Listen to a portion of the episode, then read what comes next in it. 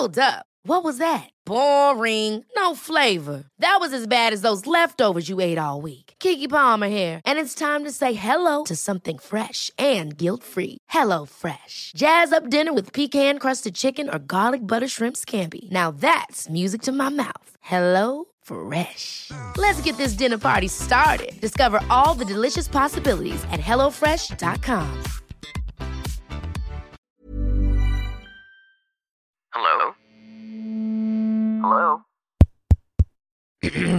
Podcast Network Asia.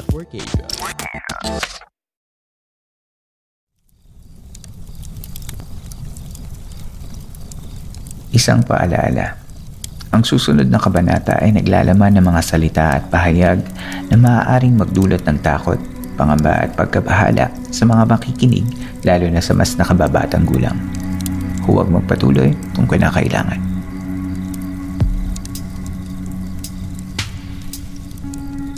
Lahat na yata ng mga kilalang personalidad na yumao nang hindi kumpletong hinahayag ang sanhi ng pagkamatay ay binabalot ang misteryo at kung ano-anong haka-haka. Hindi liban dito ang ating susunod na kwento. Noong kasagsagan ng mga soap opera noong dekada 80 ay isang pangalan ang lumutang sa tugatog ng kasikatan sa katauhan ni Julie Pearl Postigo o mas kilala bilang Julie Vega. Maganda, puno ng talento at sinasabing napakabait na dalaga ni Julie Vega. Kaya laking gulat na lamang ng sambayanan ng noong ika-anim ng Mayo taong 1985 sa gulang na labing-anim na taon ay binawian ng buhay si Julie sa isang di malamang karamdaman. Ito ang mga kwentong bumuo ng ating nakaraan. Mga kwentong unang narinig sa mga liblib na lugar o sa pinakatagong bulong-bulungan. Dito ay pag-uusapan natin ng mga kwentong kababalaghan at misteryo na humalo sa kultura, kasaysayan at kamalayan nating mga Pilipino. Ang ating campsite ay isang safe space at bukas para sa lahat ng gustong makinig o kahit gusto mo lamang tumahimik at magpahinga. Ako ang iyong campmaster at ito ang Philippine Campfire Stories.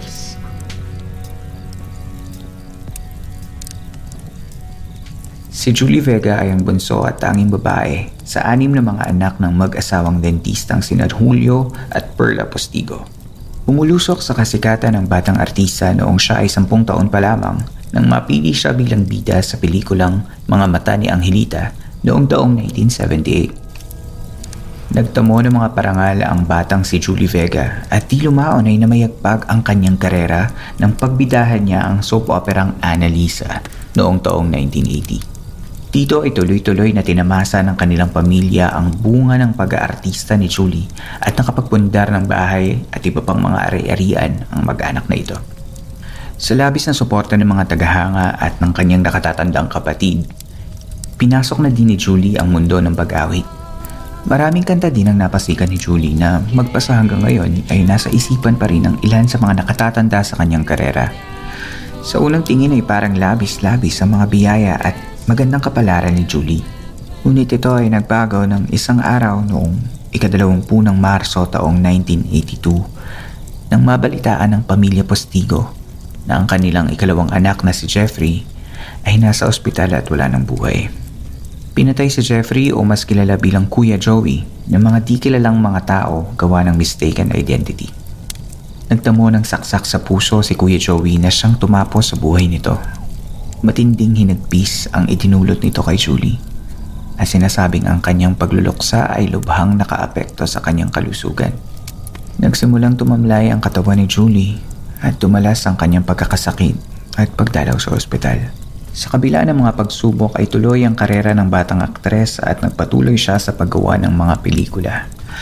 Taong 1984 ay tinampok si Julie sa pelikulang Lovingly Yours Helen ang Lovingly Yours Helen ay isang matagumpay na panghapong programa na isinapelikula noon matapos lamang ang apat na taon sa pag-ere nito sa telebisyon.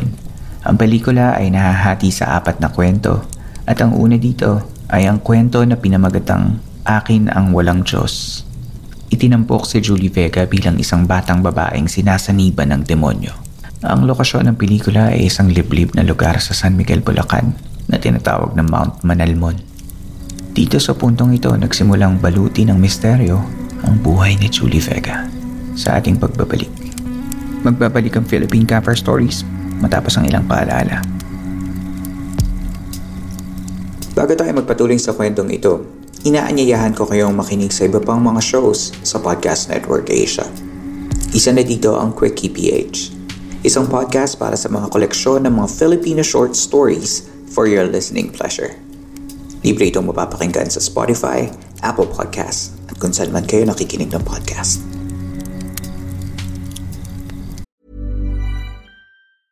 Ever catch yourself eating the same flavorless dinner three days in a row? Dreaming of something better? Well, HelloFresh is your guilt-free dream come true, baby. It's me, Kiki Palmer. Let's wake up those taste buds with hot, juicy pecan-crusted chicken or garlic butter shrimp scampi. Mm. Hello Fresh. Stop dreaming of all the delicious possibilities and dig in at HelloFresh.com. Let's get this dinner party started. If you thought the only way to get a more defined jawline with natural looking results was through surgery, think again. Juvederm Volux XC is a non surgical injectable gel filler that improves moderate to severe loss of jawline definition and can help you achieve natural looking results with little downtime. Even better, this improved definition lasts up to one year with optimal treatment. No maintenance required. Improve jawline definition for a smooth, sculpted look with Juvederm Volux XC. For important safety information and to find a licensed specialist, visit juvederm.com. That's J U V E D E R M.com. Not for people with severe allergic reactions, allergies to lidocaine, or the proteins used in Juvederm. Common side effects include injection site redness, swelling, pain, tenderness, firmness, lumps, bumps, bruising, discoloration, or itching. There's a risk of unintentional injection into a blood vessel, which can cause vision abnormalities, blindness, stroke, temporary scabs, or scarring. Talk to a licensed specialist to find out if it's right for you. Sa pagpapatuloy ng kwento ng Philippine Camper Stories. Samot-saring mga spekulasyon ang nagkalat matapos gawin ni Julie Vega ang huling pelikula niyang Lovingly Yours Helen. Naniniwala ang mga lokal sa bayan ng San Miguel na may nagambala ang grupo ng mga gumawa ng pelikula at siyang nagpahirap sa katawan ni Julie di umano. Naririya na sinasabing nakakakita si Julie ng mga batang may balbas noong ginagawa ang pelikula. Ang hula ng marami ay mga duwende ang sinasabing mga iyon. Nag-aray pa nga daw ang crew ng pelikula upang makabawi sa kung ano man ang nagambala nila. Ilan din ang nagsabi na ang bahay na itinampok sa pelikula ay pinamumugaran ng masasamang espiritu kaya't puro negatibo ang enerhiyang nakuha ng mga gumawa ng pelikula. Ang karakter na ginampanan ni Julie na si Ida ay isang dalagitang sinaniba ng masamang espiritu na sinasabing inahilin tulad sa role ni Linda Blair sa pelikulang Exorcist. Katakataka daw na matapos niyang gampanan ng role na ito ay bumagsak ang kanyang katawan at nanlabo ang kanyang paningin. Sabi ng ilan, kinuha nila ang espiritu ni Julie at pinalitan ito ng kung anong kamukha ni Julie ang katawang lupa nito na siyang nanghina at di lumaon ay namatay. Ayon sa programang Kapuso Mo Jessica Soho sa GMA7 noong taong 2016, nakapanayam nila ang ina ng yumaong aktres at sinabi nito na noong mga huling araw ni Julie ay inuwi nila ito mula sa maghapong trabaho. Nahimatay daw ito, ngunit pinauwi din mula sa ospital dahil sa walang nakitang malubhang sanhi kundi matinding pagod. Sa mga susunod na araw ay ibinalik si Julie sa ospital dahil lumubha ang kanyang karamdaman at nakuha na nitong maduling. Isa pang haka-haka ay nagsimula ang kamalasan ng kanilang pamilya mula mismo sa kanilang di umano'y sinumpang bahay. Wala pa raw isang daang araw mula nang sila ay lumipat ay siningil na sila ng kamalasan nang kunin nito ang buhay ng kanilang anak na si Kuya Joey. Upang makilala ang pumatay kay Joey, sumangguni sa manguhula ang mga pustiko. Noon ay nasabing ang manguhula ay nagtanong kung may anak bang babae ang mag-asawa at binalaan na ang anak na babae ay kukunin din sa kanila. Ayon pa rin kay Mrs. Postigo, si Julie ay nakipaglaban sa isang pambihirang karamdaman na tinatawag na Guillain-Barré Syndrome. Ayon sa definisyon ng Mayo Clinic, ito ay isang bihirang karamdaman kung saan inaatake ng immune system ang iyong katawan sa iyong mga nerves. Ang paghina at pagninig ng iyong mga paa at kamay ang karaniwang unang sintomas ng karamdamang ito. Di lumaan ay nagkaroon din si Julie Vega ng bronchopneumonia na siyang nagpalala ng kanyang kalagayan. Si Julie ay dinala sa Lung Center of the Philippines dakong alas 5 ng hapon noong lunes, ika-6 ng Mayo, taong 1985. Matapos lamang ang isang oras at kalahati, pagkalipat niya sa intensive care unit ng ospital, si Julie ay dinala sa Long Center of the Philippines dakong alas 5 ng hapon noong lunes ika-6 ng Mayo taong 1985. Labing limang araw lamang bago ang kanyang ikalibimpitong karawan. Isang oras at kalahating oras lamang pagkalipat niya sa intensive care unit ng ospital ay binawian ng buhay ang dalagita. Heart attack ang opisyal na sanhi ng kanyang kamatayan ayon sa tala ng ospital. Pangalawa lamang sa bronchopneumonia. Nagtapos din ito matapos ang ilang araw ng pagkamatay ni Julie. Nagluksa ang sambayanan sa pagyao ni Julie at ipinlabas ang kanyang libing sa telebisyon. Ang ama ni Julie na si Julio ay mamamatay sa cancer sa baga eksaktong anim na taon sa parehong ospital. Si Julie Vega ay nakahimlay sa Loyola Memorial Park sa Marikina City at patuloy pa rin dinadalaw ng mga taong nagmamahal sa kanya.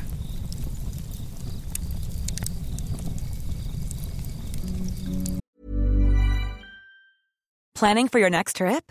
Elevate your travel style with Quince. Quince has all the jet setting essentials you'll want for your next getaway, like European linen, premium luggage options, buttery soft Italian leather bags, and so much more. And is all priced at 50 to 80% less than similar brands. Plus, Quince only works with factories that use safe and ethical manufacturing practices. Pack your bags with high-quality essentials you'll be wearing for vacations to come with Quince. Go to quince.com slash pack for free shipping and 365-day returns. Inyo pong nasubaybayan ng isa na namang kwento ng Philippine Campfire Stories. Sana ay nakatulong kahit panandalian ang pakikinig ninyo upang maipahinga ang inyong mga sarili laban sa mga problema sa labas ng campsite na ito.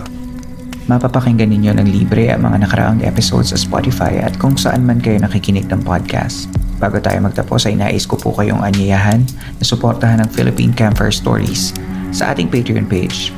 Magpunta lamang sa www.patreon.com slash campfirestoriesph. Ang mga suportang ibibigay ninyo ay makakatulong upang mas maipagpatuloy ang ating podcast at ito ay magiging paraan para mas marami pang makarinig sa ating mga kwento. Maliit na bagay lamang ngunit malaking tulong ito para sa ating programa.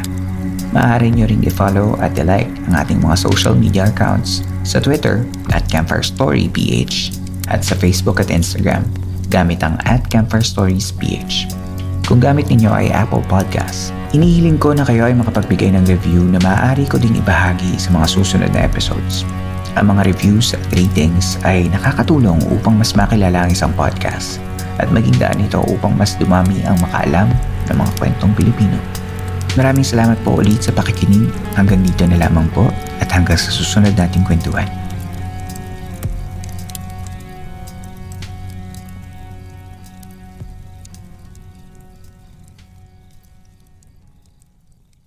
Views and opinions expressed by the podcast creators, hosts, and guests do not necessarily reflect the official policy and position of Podcast Network Asia. Any content